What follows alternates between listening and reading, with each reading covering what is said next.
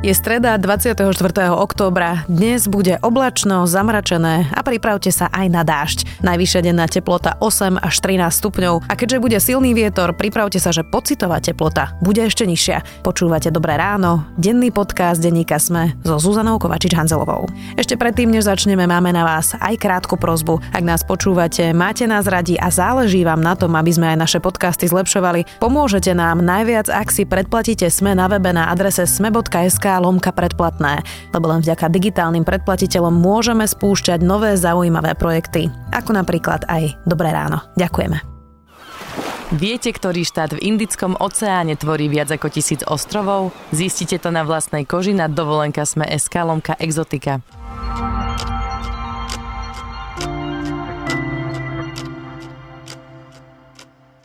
Poďme na krátky prehľad správ. Na okresnom súde Bratislava 1 zmizlo 300 strán spisu o kauze Technopol. Týka sa sporov o majetok v hodnote približne 20 miliónov eur, do ktorých je zapletený aj Marian Kočner. Minister spravodlivosti Gábor Gál avizuje, že pre zmiznutý spis podá trestné oznámenie. Turecký prezident Recep Tayyip Erdoğan tvrdí, že Saudská Arábia vraždu novinára Jamala Khashoggiho plánovala. Saudi tvrdia, že šlo o nešťastnú náhodu a novinár zomrel pri bitke. Polícia žiada médiá, aby zvažovali každé ďalšie publikovanie informácií z priebehu vyšetrovania vraždy Jána Kuciaka a Martiny Kušnírovej. Zverejňovanie informácií podľa nich stiažuje a komplikuje prácu policajnému týmu. Rezort obrany predložil nákup transportérov 8x8 do skráteného pripomienkového konania. Projekt čeli kritike opozície aj bezpečnostných analytikov. Ide o obchod za takmer pol miliardy eur bez medzinárodnej súťaže. Premiér Peter Pellegrini mal nehodu. Cestou na výjazdové rokovanie vlády v Kešmarku sa jeho limuzína zrazila s jeleňom. Premiérovi sa nič nestalo. Ľahko zranený bol šofér. Viac správ nájdete na webe sme.sk.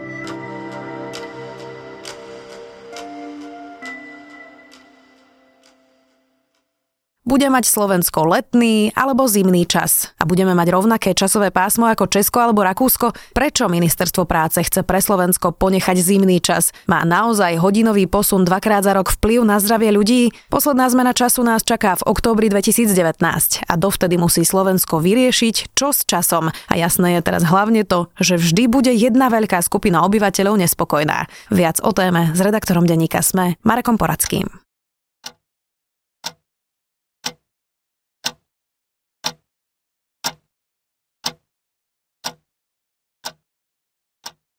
Marek, prečo tá téma tak polarizuje a vzrušuje ľudí, že či to bude zimný alebo letný čas? Podľa mňa preto, lebo ľudia si zvykli v lete na to, že sú dlhé letné večery a letné kina a môžu posedávať dlho na pivku, kofole, čokoľvek. Kdežto keď si pozrieme, že zimný čas, ktorý je o hodinu menej, tak e, dlhé letné večery de facto skončia tma bude o 8 hodine alebo tesne po 8 hodine večer.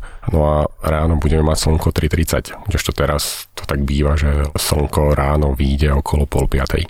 Teraz to vyzerá, že teda budeme mať ten zimný čas, tak ako si hovoril. Aspoň to teda navrhuje ministerstvo práce. A to napriek tomu, že v tej ankete Slováci hlasovali, že by chceli letný čas. Aké sú tie argumenty ministerstva? No, oni vychádzajú hlavne z argumentov Úradu pre verejné zdravotníctvo, ktoré teda navrhuje e, zimný čas. Podľa neho je to teda náš biologický čas, ktorým sa teda riadíme dlhodobo a letný čas je niečo chcem povedať, že nebiologické, ale nie je to prirodzené. A tým pádom, keď sa ten čas posunie o hodinu dopredu, tak naše biologické hodiny alebo biologický rytmus sa posúva. Dokonca oni hovoria, že keďže náš prirodzený čas je zimný čas, tak vlastne dlhodobo stávame skoro, lebo my v princípe podľa slnka stávame o pol štvrtej ráno a môže to mať e, dopady, alebo má to podľa neho dopady na naše zdravie, či už v prípade koncentrácie, či už v prípade dlhodobej únavy a podobne. Teraz sme hovorili o tých argumentoch tých e, dlhých letných večerov večerov, ale potom sú tu ešte stále tie argumenty, keď sa hovorí o tom, že ide o tú ekonomiku a svietenie a čo sa šetrí elektrina alebo nešetrí sa elektrina. Je toto ešte stále aktuálna vec? Je toto niečo, čo naozaj ekonomicky má zmysel?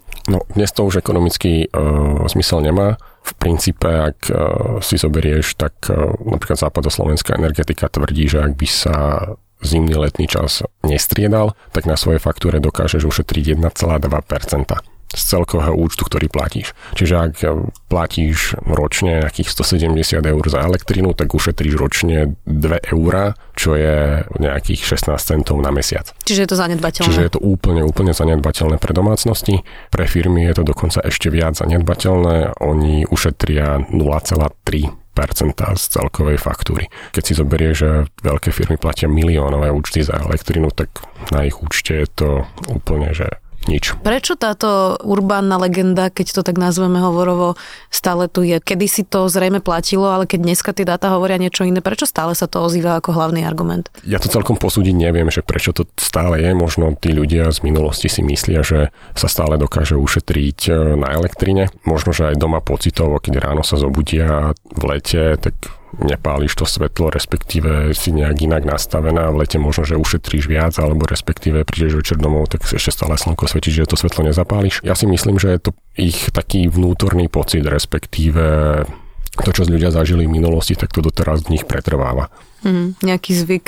E, hovoril si aj o tom zdraví, to je teda jeden z tých ďalších argumentov. Akú skupinu ľudí vlastne ten posun naozaj ovplyvňuje tak zásadne, že by sme to mali riešiť? Ide o nejaké vysoké číslo ľudí, ktorí naozaj, keď sa zmení čas, tak to trvá mesiac a nejakým spôsobom trpia? Je to nejaké zásadné číslo? No, Anna Záborská, ktorá je dnes teda poslankyňa Európskeho parlamentu, hovorí o 20%, čo je, ak zoberieme, že pol miliardy Európanov, tak 20% z nich je 100 miliónov, tak dobre rátam. Dokonca ona hovorí, že tá zdravotná starostlivosť nás stojí následne okolo 130 miliard eur. A ono to súvisí najmä s tým, že vlastne ľudia sú viac unavení, tým pádom sú menej koncentrovaní, menej sa sústredia na svoju prácu, čím môže vznikať viac dopravných nehôd. Niektorí európsky poslanci hovoria, že teda v tom čase, keď sa ten čas mení, vznikajú alebo je viac infarktov Čiže ten vplyv na ľudí môže byť zásadný. A dokonca teda, keď sa mení čas, tak istú chvíľu mi trvá, kým sa dokážem nastaviť na ten správny čas. Kým... Čiže ty si jeden z tých 20%. Je to možné, že som z tých jedných 20%, ktorých tá zmena času ovplyvňuje. Ale ono to je podľa mňa prirodzené, že keď ideš neviem, do Anglicka alebo do Grécka, tak chvíľu ti trvá, kým sa na ten ich čas nastavíš. Predsa len akože doma si nastavená na tom, že ranejkuješ nejaký čas, obeduješ, večeriaš a tam je to zrazu posunuté o tú hodinu.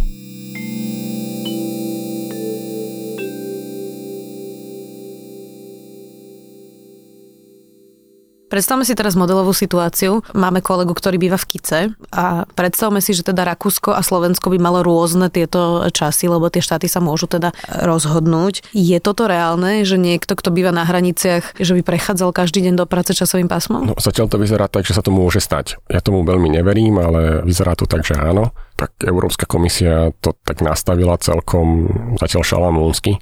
Ona síce hovorí, že teda chce zrušenie striedania letného a zimného času, ale aký čas ten, ktorý konkrétny štát bude mať, tak necháva na výber alebo na preferenciu toho konkrétneho štátu.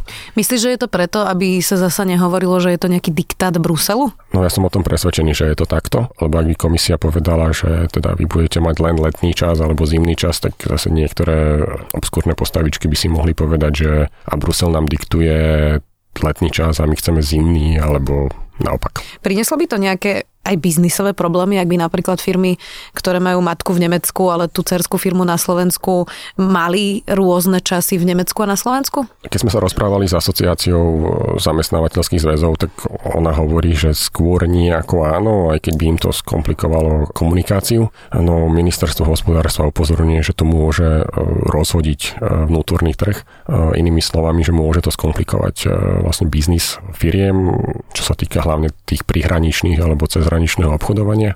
Čiže e, odpoveď je áno. A, a vlastne preto štát alebo Slovensko, ministerstvo práce navrhuje, aby minimálne susedné štáty okolo Slovenska mali ten jednotný čas, aby to vedeli nejak vzájomne skoordinovať a aby to vedelo fungovať. Na kom bude teda to definitívne rozhodnutie a je podľa teba vôbec reálne, aby sa celá 28 dohodla na jednom čase? No, ja si myslím, že ak sa nedohodne, tak príde ten diktát Brusel v úvodzovkách, ale napriek tomu si myslím, že oni sa dohodnú, že nejakí ministri si sadnú a povedia si, že musíme mať jednotný čas, že nie je normálne alebo dobré, aby v Nemecku bol iný čas, na Slovensku zase iný, v Čechách zase nejaký iný. A tvoj typ je, že na ktorom čase sa dohodnú? Ja si myslím, že sa dohodnú na zimnom čase, aj keď ja by som osobne preferoval ten letný, ale asi to dopadne tak, že budeme mať čas podľa slnka. Je taká možnosť, že niektorý z tých štátov by sa rozhodol, že bude pokračovať v tom striedaní letného a zimného času? Ak správne čítam návrh smernice, tak eh, taká možnosť nie je. Čiže to striedanie času, na ktorý sme zvyknutí už eh, niekoľko desiatok rokov a pre nás je to v princípe prirodzené, tak sa zruší. Ovplyvní to nejako aj technológie, lebo teraz keď sa posúva čas, tak sa stáva, že aby vlastne grafikony vlakov mohli ďalej pokračovať, tak niekedy tie ICčka, ktoré idú v noci hodinu stoja a až potom vlastne ďalej pokračujú. Prinieslo by to aj nejaké praktické problémy, tá zmena buď na zimný alebo na letný, to teda ešte nevieme. Museli by sa preprogramovať stroje, softvery, niečo podobné nás čaká?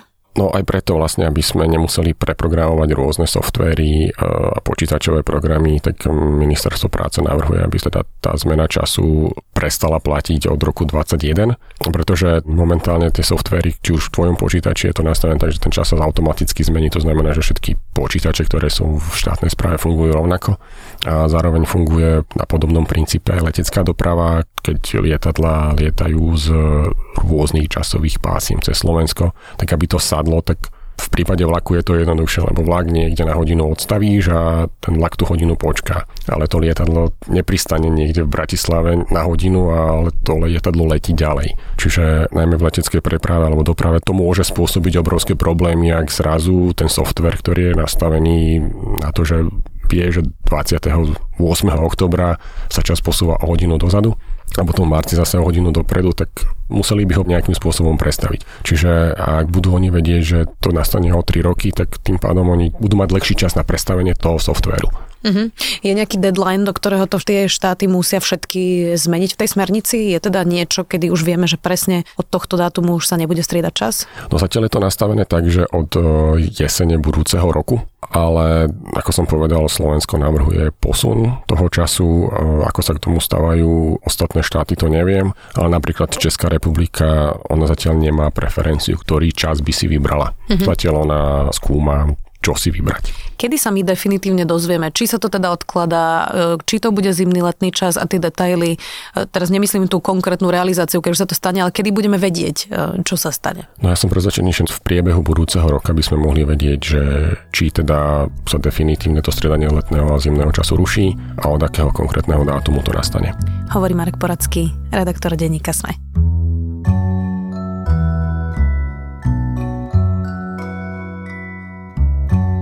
Je na dnes všetko. Želáme vám ešte úspešný deň. Počúvali ste Dobré ráno, denný podcast denníka Sme so Zuzanou Kovačič-Hanzelovou. Už len na záver pripomeniem, že Dobré ráno nájdete každé ráno na titulke Sme.sk, v dennom newsletteri Sme, alebo sa prihláste na bezplatné odoberanie každého dielu vo vašej podcastovej mobilnej aplikácii. Dobré ráno nájdete aj vo vysielaní Trnavského rádia, na streamovacej službe Spotify alebo v domácich hlasových asistentoch od Amazonu a Google. Samozrejme všetky epizódy sú na adrese Sme.sk Lomka, dobré ráno.